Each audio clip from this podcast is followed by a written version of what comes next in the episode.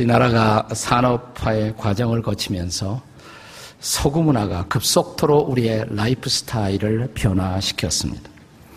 저는 그 중에서 현저한 영향 중에 하나가 뭐냐면 소위 목표 중심의 인생관을 갖게 된 것입니다. 이 산업화라는 것은 아, 일정한 어떤 목표가 있어요. 예, 공장의 목표.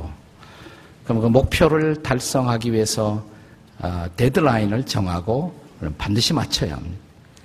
아, 이러한 습관 속에서 우리는 급격한 인생관의 변천을 가져온 것입니다. 목표를 달성해야 된다. 그래서 우리는 어, 목표 중심의 사람됨을 그동안에 추구해 왔어요. 소위 task oriented person. 이것은 결코 잘못된 것은 아닙니다. 아, 이러한 인생관의 전환이 전쟁 이후 전쟁의 잿더미 속에서 우리나라를 일으켜 세우고 문화와 산업의 발전을 가져오고 오늘의 선진 한국을 가져오는데 결정적 기여를 한 것이 사실입니다. 그러나 동시에 또한 이런 문화적 영향이 그동안 우리가 소중히 여겼던 문화적 가치, 특별히 동양권의 문화가 강조해왔던 하나를 약화시켰어요. 그게 뭐냐면 관계 중심의 인생관을 약화시킨 것입니다. 관계 중심의 사람됨, people oriented person인 것입니다. 우리 한국 사람들이 서로 일이 잘 되어 가느냐 궁금해서 이웃들에게 물어볼 때 괜찮으세요? 괜찮습니까? 라는 질문을 합니다. 괜찮습니다. 괜찮다라는 단어의 어원은 본래 괜하지 않다라는 말에서부터 나온 말이라고 그럽니다. 괜하지 않다. 이게 무슨 뜻이냐? 괜하지 않다가 공연하지 않다. 쓸데없지 않다. 그러니까 쓸만하다, 필요하다, 이유가 있다, 까닭이 있다. 이것이 하나의 학설이고요. 또 하나, 이 괜찮다의 또 하나의 유래는 그 어, 사운드, 음소리처럼 관계하지 않다라는 낱말에서부터 나온 것으로 생각되는 사람도 있습니다. 그래서 어, 괜찮습니까 라는 말은 관계하지 않아도 되십니까? 과거에 우리가 모든 것을 관계라는 그런 관점에서 보았던 옛 문화의 흔적을 여기서 우리는 볼 수가 있습니다. 예, 중국 사람들은 자기들의 중국 문화의 특성을 말할 때 중국 문화를 관시 문화다 이렇게 말합니다. 관시. 관계다 이 말이에요. 관계 문화. 뿐만 아니라 저 중동 지방의 사람들, 중동도 문화적으로 말하면 동양권에 속하거든요. 중동 문화의 특성 중에 하나를 말할 때 와스타 문화다 이렇게 말합니다. 와스타 문화. 와스타가 중간이라는 뜻입니다. 중간에서 잘 연결을 해줘야 모든 것이 잘 된다. 역시 중동 문화도 관계 문화를 강조한 것입니다. 성경의 문화는 어떨까요? 성경 문화도 동양 문화입니다. 그러니까 자연스럽게 관계를 강조합니다. 관계 중심의 삶, 관계 중심의 문화. 자, 성경에 예수님이 가장 중요한 계명, 큰 계명으로 강조하신 거 뭐죠? 가장 큰 계명, 내 마음과 목숨과 힘과 뜻을 다하여 주 너의 하나님을 사랑하고 내 이웃을 내 몸과 같이 사랑하라. 그러니까 큰 계명의 핵심은 뭐예요? 하나님과의 관계, 이웃과의 관계. 관계가 삶을 만드는 것입니다. 오늘 본문에도 야고보는 마침 유대인 회당에 들어와 예배하는 가난한 이웃을 차별하는 하나의 케이스를 제시함으로써 그 당시에 그리스도인들이 배워야 할 인간 관계의 레슨을 우리에게 전달하고 있습니다. 자, 성경적인 인간관계 어떻게 형성되어야 하겠습니까? 우리가 성경적인 인간관계를 형성하려면 첫째로 무엇보다 먼저 그리스도를 삶의 주인으로 모셔야 합니다. 자, 본문이 시작되는 1절을 함께 같이 읽겠습니다. 1절 다 함께 읽습니다. 시작. 내 형제들아, 영광의 주, 곧 우리 주 예수 그리스도에 대한 믿음을 너희가 가졌으니 사람을 차별하여 대하지 말라. 우리가 사람들을 차별하지 말아야 할 이유. 그 이유를 말하면서 너희들은 그리스도 예수를 주님으로 모시고 있는 사람들이기 때문에 여기 주라는 단어가 강조되지 않습니까? 영광의 주, 우리 주 예수 그리스도. 사랑하는 여러분, 우리가 왜 사람을 차별합니까? 이웃들을 차별하는 이유. 우리 안에 선입관이 있어요. 편견이 있어요. 근데 만약 정말 우리 안에 예수가 주인이 되어 그분이 우리의 마음을 다스리고 우리의 생각을 다스리고 우리의 행동을 다스린다면 그렇게 사람 차별할 수 없죠. 그래서 우리는 성경적인 인간관계를 형성하는 출발점을 그리스도를 주인으로 모시는 일이라고 가르치고 있는 것입니다. 저는 우리가 그래서 성경적인 인간관계를 출발시키기 위해서 우리가 물어야 할 중요한 질문이 하나 있습니다. 이 질문을 통해서 우리 시대의 그리스도인을 많이 일깨운 우리 시대의 고전이 한 권이 있습니다. 찰스 쉘던이라는 사람이 쓴 책 가운데 예수님이라면 어떻게 하실까? 이 책의 원 제목은 본래 In His Steps, 그분의 발자취를 따라 이게 원 제목이에요. 그러나 이 책을 통해서 예수님이라면 어떻게 하실까? 이 질문을 묻기 시작하면 우리의 삶이 변한다는 것입니다. 인간관계가 변할 수가 있다는 것이에요. 옛날 유대인의 회당 안에는 최찬이라는 특별석이 있었어요. VIP석입니다. 그 회당에 헌금을 많이 한 사람, 중요한 사람이 앉는 자리가 앞자리에 있었습니다. 원래 이 앞자리가 좋은 자리입니다. 제가 처음 신앙생활 할 때만 해도 그래서 교회 나오면 이 앞자리를 옛날 목사님들이 금자리, 은혜의 자리 이렇게 불렀어요. 네. 근데 이런 자리에 특별한 사람들이 앉았어요. 근데 이런 전통을 따라서 오늘날 기독교 교회 안에도 유대인의 전통을 따라서 어, 가끔 미국 교회 가보면 그 옛날에 특별한 사람들이 앉는 좌석이 구별되어 있는 교회들이 있습니다. 미국에도 어떤 교회 가면 조지 와싱턴이 앉았던 자리 써놨어요. 딱 이렇게 써놓은 데가 있어. 그러니까 그런 VIP들이 오면 그 자리로 인도하는 거죠. 네, 근데 시원찮은 사람들, 행색이 초라한 사람들이 딱 들어오게 되면 어디를 인도하냐면 저 구석, 강대상이 보이지 않는 저 뒤에 구석에 지금 앉아있는 분들이 있거든요. 그 자리로 딱 인도하는 겁니다. 그러니까 저분들이 예배를 제대로 드리려면 조기에 앉기를 좋아하지 말고 나오셔야 돼. 앞으로 오셔서 이 금자리, 은자리에 앉으셔야 돼. 우리 가을철 이웃사랑 블레싱 축제 할 때도 보면 그 안 믿는 이웃들을 앞에 데리고 앉으면 결신율이 높아. 근데 저 뒤로 데려가면 결신율이 낮아요. 저 말석에 앉아 있는 분들 앞 회개하고 다음 시간부터 앞자리로 우리 교회는 차별하지 않으니까 앞자리에 얼마든지 앉으셔도 괜찮아요. 자, 여러분이 안내 봉사를 한다면 자 이런 사람들 행색이 초라하고 누추한 사람이 왔을 때 어디로 인도하시겠습니까? 옛날 그 청교도 시절에 영국의 청교도 시절에 청교도 장군이었던 크로멜이 교회당에 앉아서 예배를 드리는데 갑자기 그 옆자리에 아주 행색이 초라한 사람이 와서 앉으려고 그래요. 그러니까 그를 경호하던 경호원들이 밀쳐냅니다. 여기 앉으시면 안 돼요. 이때 크로멜 장군은 자기 경호원들을 제지하면서 이렇게 말했다고 합니다. 그대로 놔두게. 여기서는 그분이나 나나 하나님 앞에 다 죄인이야. 여기서는 그분이나 나나 하나님 앞에 똑같이 죄인이야. 저는 크로멜이 이러한 자세를 가질 수 있었던 것은 그의 마음 속에 예수님이 계셨기 때문에 그분이 주인 되어 계셨기 때문에 사랑하는 여러분, 그러므로 성경적 인간관계를 형성하기를 원한다면 무엇보다 예수 그리스도를 주인으로 모시고 그리고 정말 이 질문 예수님이라면 어떻게 사람을 대하셨을까? 이분을 어떻게 대하셨을까? 이런 질문을 통해서 인간관계를 형성하는 저와 여러분이 되시기를 주의 이름으로 축원합니다. 어떻게 성경적인 인간관계를 만들 수가 있습니까? 두 번째, 성경 최고의 법을 따라 이웃을 사랑하는 것을 배우셔야 합니다. 자, 본문에서 성경적 인간관계를 가르치던 야고보는 본문의 절정이라고 할 수 있는 8절, 9절에서 주님의 최고의 중요한 레슨을 전달합니다. 자, 8절, 9절 같이 읽겠습니다. 8절, 9절 시작. 너희가 만일 성경에 기록한 대로 내 이웃 사랑하기를 내 몸과 같이 가라 하신 최고의 법을 지키면 잘하는 것이거니와 9절에요. 만일 너희가 사람을 차별하여 대하면 죄를 짓는 것이니 율법이 너희를 정죄하리라. 이웃 사랑하라. 그게 뭐예요? 최고의 법이다. 따라서 이웃을 사랑하지 못하고 차별하면 이것은 범죄하는 것이다. 이어지는 말씀이 뭔지 아세요? 그 다음 절에 이어지는 말씀 보면 살인죄와 간음죄 얘기가 나와요. 우리는 어떤 사람이 살인하면 이런 반응을 보이죠. 그럴 수가 있나. 어떤 사람이 간음하면 그럴 수가 있나.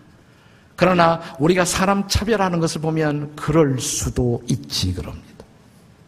근데 성경은 이렇게 말합니다. 살인죄와 간음죄가 죄라면 이웃 차별도 죄라고. 더 큰 죄라고. 왜냐하면 이것은 주님이 강조하신 최고의 법, 최고의 법, 최고의 주님이 최고로 강조하신 이웃 사랑하라는 명령을 범한 죄라고 가르치는 것입니다. 여러분, 이웃을 사랑하십니까? 이웃이 누구입니까? 문제는 이웃에 대한 정의예요. 우리는 우리가 잘 끼리끼리 어울리는 사람, 나와 비슷한 공간에서 비슷한 직업을 갖고 비슷한 문화적 수준의 삶을 영위하는 사람들을 내 이웃으로 인식하기는 쉽습니다. 그런 사람들만 이웃일 거예요. 예수님의 이웃에 대한 정의는 우리의 정의와 사뭇 달랐습니다. 정말 우리의 이웃이 누구인가? 이웃에 대한 우리의 지평을 넓혀주기 위해서 예수께서 말씀하신 유명한 비유가 선한 사마리아인의 비유입니다. 자, 이 비유의 마지막 절정에서 그분이 이 질문을 가지고 우리에게 도전하십니다. 내 이웃이 누구인가?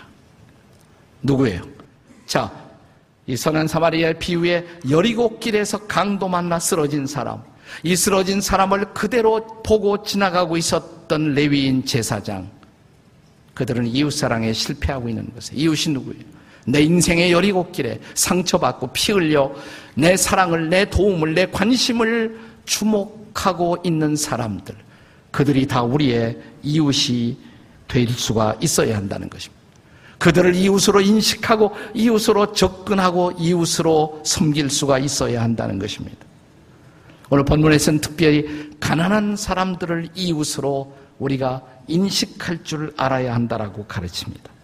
자, 본문의 2절이 제시하는 케이스를 다시 보세요.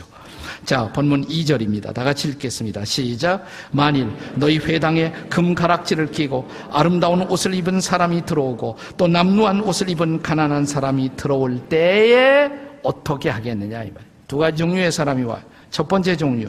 자, 회당에 예배당에 금 가락지를 끼고 한 사람이 들어옵니다. 금가락지. 그런데 본문에 보니까 이 금가락지가 원문에는 복수로 되어 있어요. 복수. 그러니까 금가락지들. 그러니까 열 손가락에 다 가락지를 끼고 한 분이 들어오십니다. 열 손가락에 다 금가락지들을 끼고.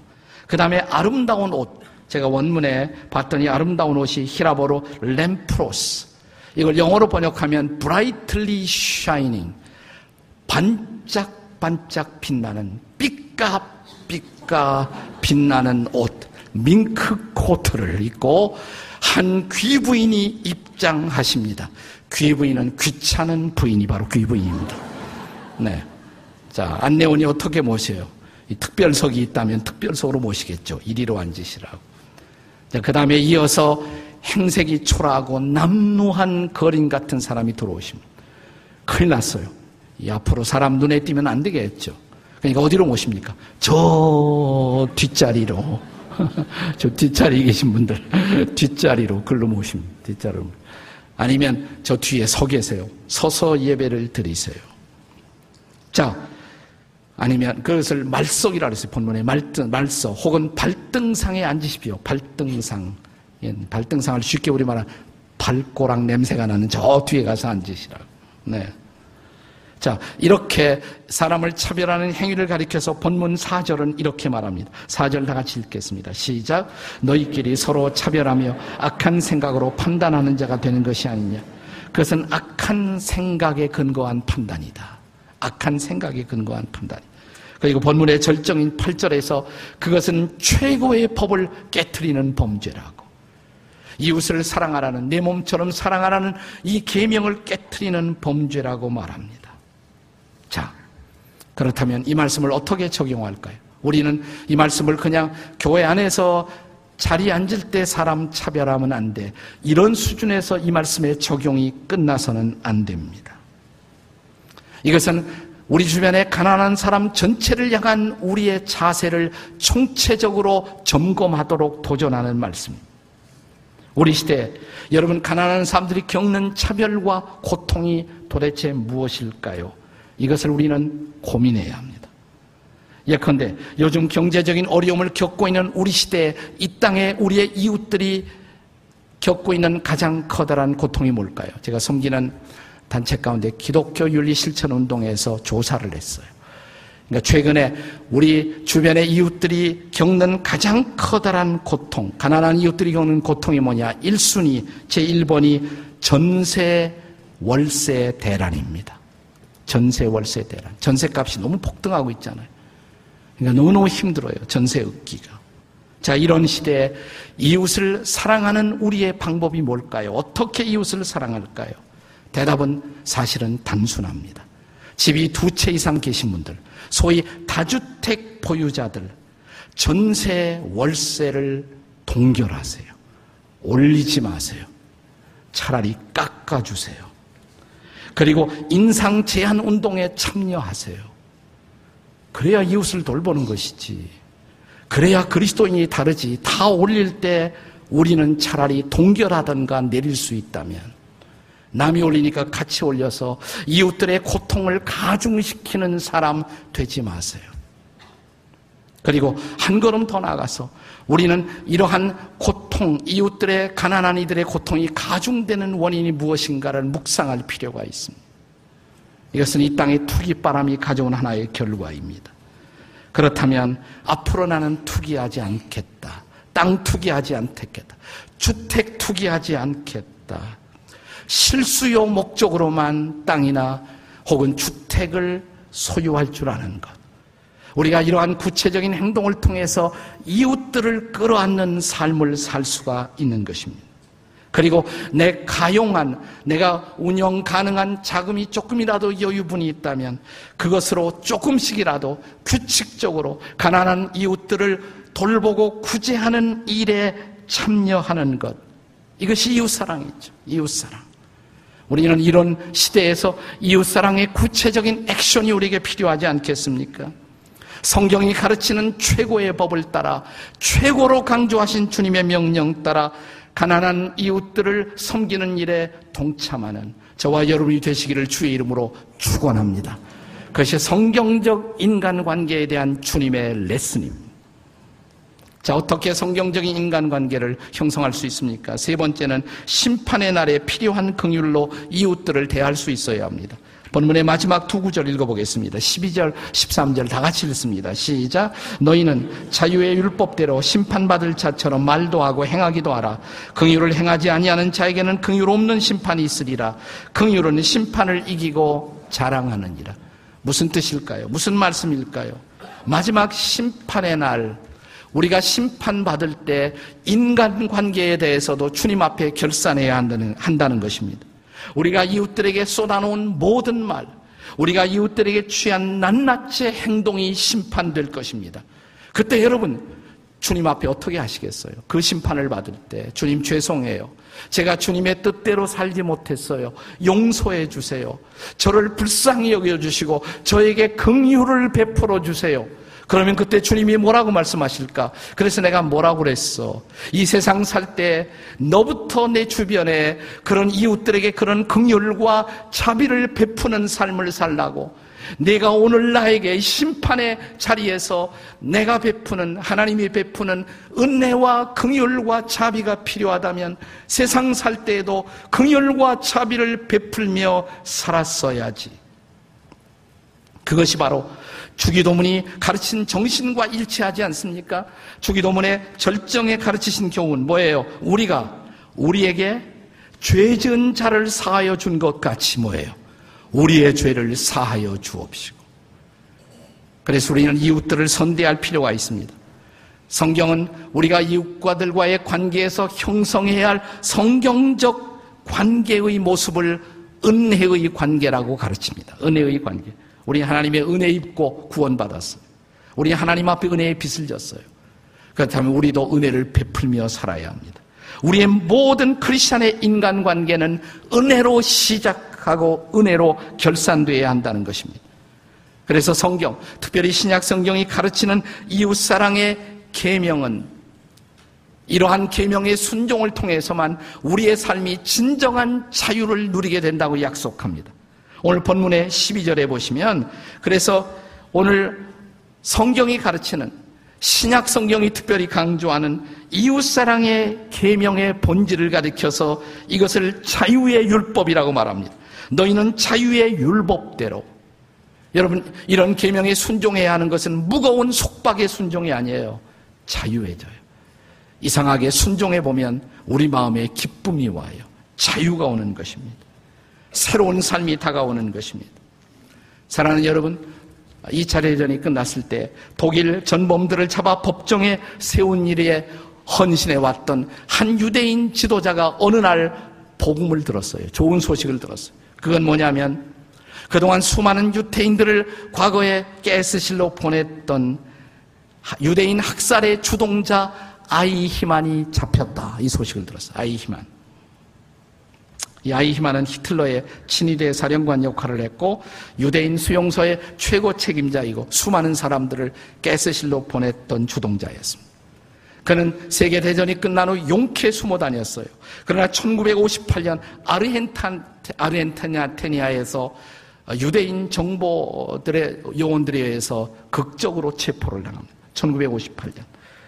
그리고 4년 후 1962년에 그는 교수대에서 사형원도를 받고 사라져 갑니다. 아이 희만이 잡혔다.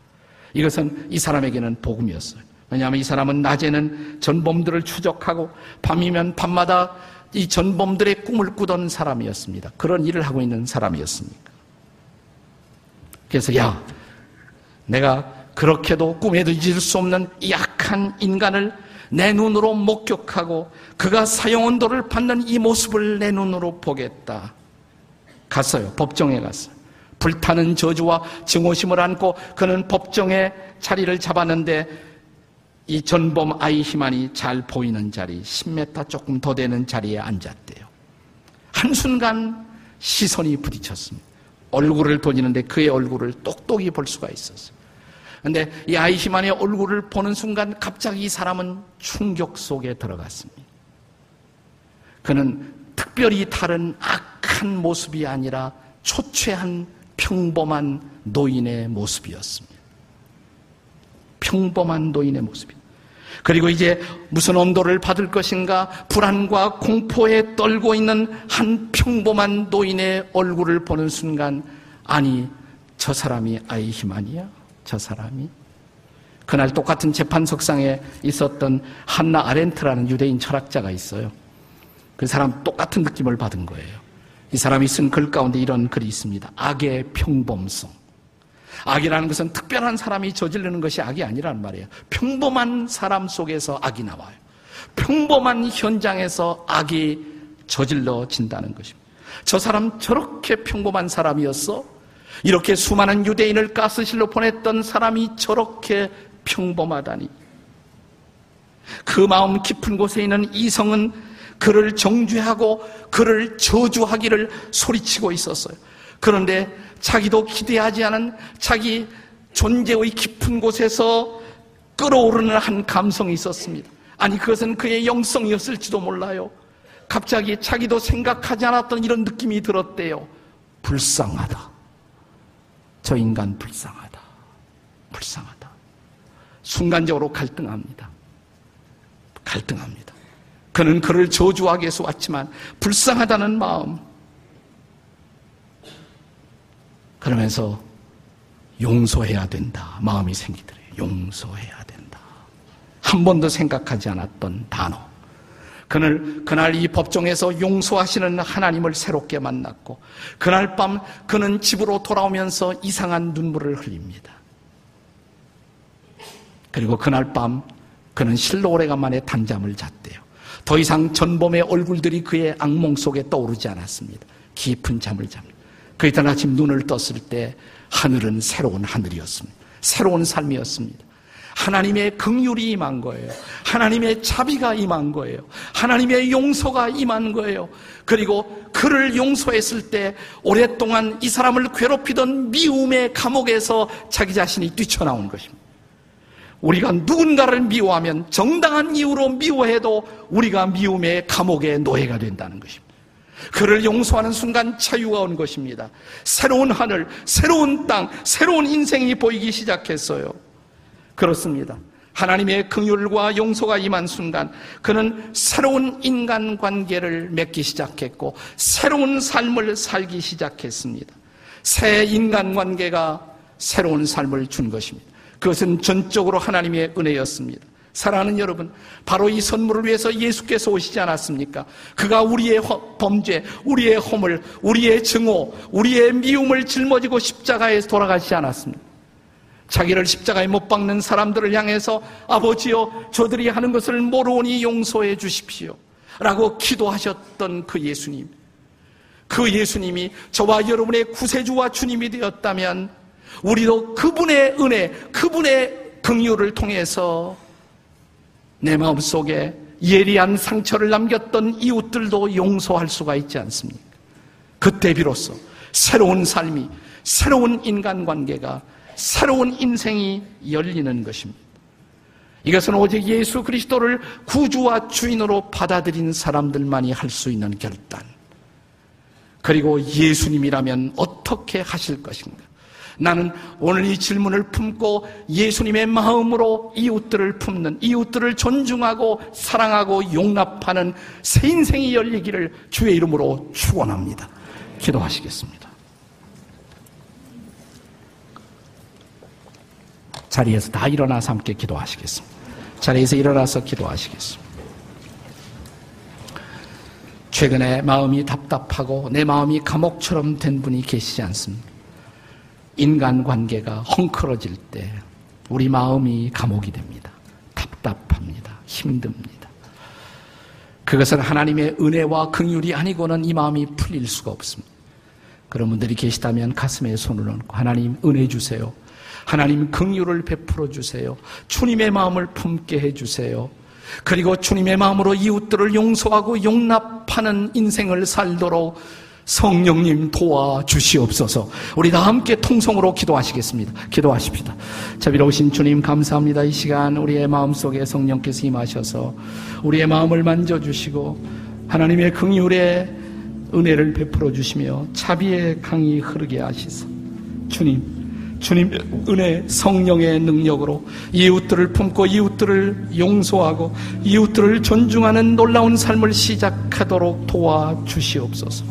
내 결단만으로 할 수 없사오니 도와주시옵소서. 역사해 주시옵소서. 오 사랑의 주님, 우리의 마음에 주의 은혜가 임하게 도와주시옵소서. 이웃들을 존중하고 사랑하고 용서할 수 있게 도와주시옵소서. 내 마음에 자비의 강이 흐르게 하시고 은혜의 강이 흐르게 하시고 하나님을 찬양하는 삶을 살도록 도와 주시옵소서. 예수님의 이름으로 기도합니다. 아멘.